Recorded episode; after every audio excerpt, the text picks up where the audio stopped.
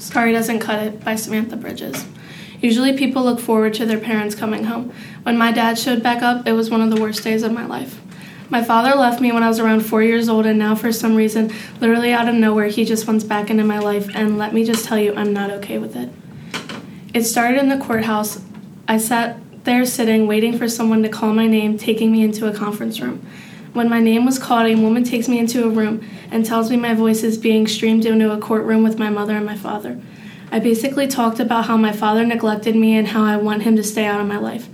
I didn't say anything positive or even lead them on to thinking I liked my father.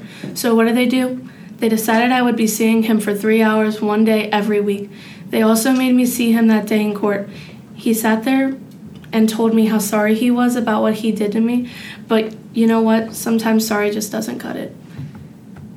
If someone wants to tell me they're sorry, they better show me they're sorry. Otherwise, sorry is just a word that doesn't mean anything. My father always is saying he's sorry for leaving me, but he isn't showing it in his actions. Since last summer, he's, he's missed 10 of our meetings. Although it doesn't seem like much, that's too many days to miss with daughters you haven't seen in 10 years.